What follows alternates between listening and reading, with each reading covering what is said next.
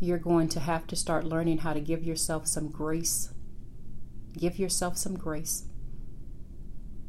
It's so easy for you to give it out to other people. But when it comes to yourself, you seem to be your own worst critic. You're allowed to make mistakes as well. You're allowed to have setbacks.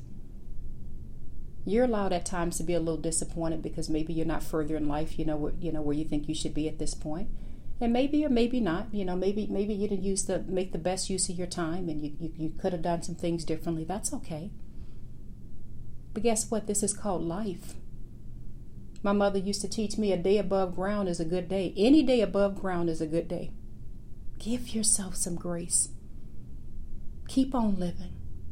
Keep on making mistakes because it's going to happen.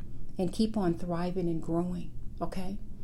I love you all and i'm very concerned about your well being mentally, spiritually, and physically. And I think it is imperative that you learn to start giving yourself some grace. So spend time in prayer before God. Please read your Bible. Ask God for wisdom and insight in areas of your life uh, where you feel that you've not grown or you want to thrive and grow. But give yourself some grace and stop being so hard on yourself. I know that you're doing your best. I know you are. You keep thriving and you keep growing, okay? I love you all. This is Z with Unlocking Greatness Podcast.